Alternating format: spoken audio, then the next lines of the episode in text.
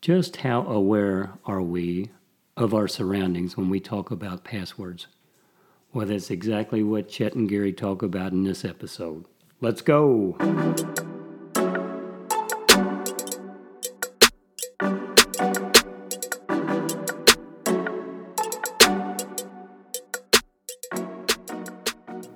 Good morning, Chet. How Good are morning, you? Gary. How are you today? I'm doing good. Well, how stupid can people be with passwords? Well, let me see. I think you got a little example you'd like to share with us. You were telling me about. yeah, it, it's it's kind of interesting, and I think the thing that people need to realize is they need to pay attention to their surroundings and what's going on around them when they're dealing with passwords. And I happen to be looking at a streaming website, and it actually shows a lock in the Mississippi River. Uh, and it's a live picture, so you're sitting there. And it turns out that there is a very nice uh, pedestrian walkway that runs through there, and it happens to run right under where the camera's located. So I was sitting there the other afternoon uh, watching a barge go through the lock. And by the way, if anybody is concerned about it, uh, it takes uh, paint dries faster than barges go through the lock. it takes a long time for them to get through time. the through the lock. Um, anyway, I was sitting there, and then uh, every once in a while you can hear people talking that are on the uh, on the overlook underneath the camera. And I heard a uh, uh, female voice and a male voice talking. And then all of a sudden I heard the female voice say, Password is, and she rattles off a password. Clear as day. It's not very loud on the uh, feed, but you can definitely hear it. And then she says, Oh, and the account number, and she rattles off an account number. and the male voice says something about the phone, and she says, Oh, yeah, you push this on the phone. And uh, it suddenly dawned on me that she just, for anybody in the world that happened to be watching that site, she just gave them her account number and her password without realizing what she had done. Now, it didn't identify what service it was related to, so, uh, you know, unless you knew a little bit more about it, uh, you might not have been able to take advantage of that. But I really got to thinking about that. How many times have people, without giving it a second thought, sitting in a restaurant, given out a password or said something about a password or an account? And it would be so easy for someone to sit, it, uh, sit down and just, uh, you know, write it on a sheet of paper as they were hearing it. And on these videos on YouTube, uh, even though this is a live stream, you can back the live stream up and listen to that over Sure. again on the live stream. Uh, so if you missed it the first time, you could back that up, put on a set of headphones, go and, get you a pencil. and get a pencil and write it all down. And like I said, it was clear as day. Uh, so uh, I, I think that one of the things that we need to impress upon people and, and really get people conscious to is is how sensitive some of this is. And you think about the uh, ability of your passwords to be stolen, and uh, all it takes then is finding out your username, and that's normally an email address, and that's public knowledge. So it, it's a really interesting problem. Well, you know, it's it's really when you think about it, it's really scary that to um, the opportunities people have to get your credit, credit card information. If you've got credit cards with um, NFC, that near field communications, or the IFRD card, chips in the card, I mean, there's people that they they can be they have to be close to you, but they can still get that information through your wallet Uh, well, with skimmers. yeah, well, I, I disagree. Oh, unless you've got a protection. I, I got one of those Yeah, things okay, that's got uh, titanium Yeah, sides yeah, and uh, holds my cards, and, and they block that quite effectively. true. But uh, again, you're, you're 100% correct. The, the problem is that people are not worrying about and not thinking about when they're in public the risk. And uh, people, uh, somebody knowing your credit card number is an issue. Sure. There were scams in the past uh, when they uh, when the uh, uh, waitress or whatever had to take your card and they went in the back room and they ran it through a machine. Remember those Oh, days? You didn't tap them; they actually had a machine, and they would make two copies of it. Mm-hmm. And all of a sudden, they'd have your credit card number. Right.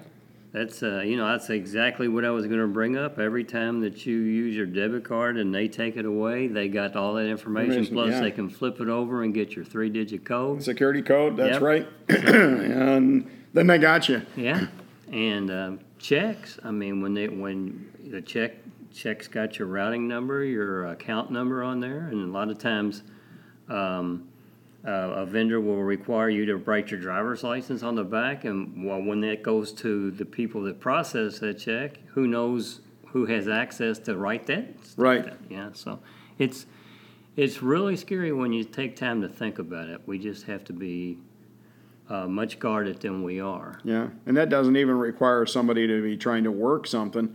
I remember hearing a story one of my early days of computing, uh, uh, when I started writing computer code, uh, talking about the guy that had figured out in a, a bank branch that what they did was that they all of the deposit slips on the counters had no account number on them. so if they were processing these through the automated machinery and it kicked out without an account number, they knew that was a uh, deposit made in the bank branch. Oh, So one early one Monday morning, this guy walked in and put deposit slips for his account on all the counters. yeah, that- And it took them uh, not very long to realize what was going on, but it was a couple of days and, and almost $100,000 worth of money deposited into his account before they realized what was happening. you could get pretty far away on a hundred thousand Uh, dollars. yeah, especially at that point in time. Today, that's a different question, but uh, back then you could. So um, you do have to be a little bit careful with this stuff, and uh, probably a lot more careful than we really are. Uh, making sure that people can't hear, they can't see. Um, a lot of times, you know, people complain because when they put a password in on their phone or on a tablet or something, uh, they get dots on the screen instead of seeing the actual characters. And that's uh, for the, the purposes of making sure somebody isn't looking over your shoulder and Exactly. picking up what that password is. And a lot of people still carry their social security card with them, Mm-hmm. you know, and that's uh, really, I mean, nobody's ever asked for a social security. No, they just ask for your number. Yeah, and so So if you know the number, if you know the number, you're in pretty good shape. So uh, there's really no need to carry that around because, you know, once they get it, get that, then you know they, it's uh, Well, I don't think it's quite as easy today because it's not being used as much as it was in the past. Um, I used to work for the Boeing company, and Boeing used your social security number as your employee ID, which is now illegal. But at the time I was working for them, uh, they had gotten an exemption to that because they had 250,000 employees, and changing Right, all of those right. would have been a mass problem. I know when I was in the service, they did away with service numbers and used our social security number as our ID. Or- Right. Yeah. So and there it was, right on your dog tags. You had your social security, Security number. number, yeah, that's And- of course since and your blood type. Yeah. Yeah, things have changed since. then. Things have changed since then, but it, it, it still is, is a responsibility on all of us to make sure that we understand what's going on around us, who might be watching. Uh, another thing I ran into uh, that I thought was extremely interesting, I had someone come into the help lab one day and they said, My phone isn't working. And I said, What do you mean your phone isn't working? And they said, The screen is just always black. And I looked at it, and sure enough, and if you booted it up, if you did a reboot of the phone, when it first came back from the reboot, for about a second, you could see the login screen on the phone, the uh, asking for your user ID and password for, uh, or your passcode to get into the phone. And then it was gone again. It was black. And I tried changing the intensity. I couldn't get anything to work at all.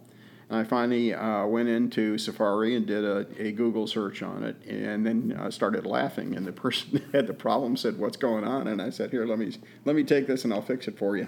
and I I uh, issued a magic phrase over the top of the screen, and everything came back.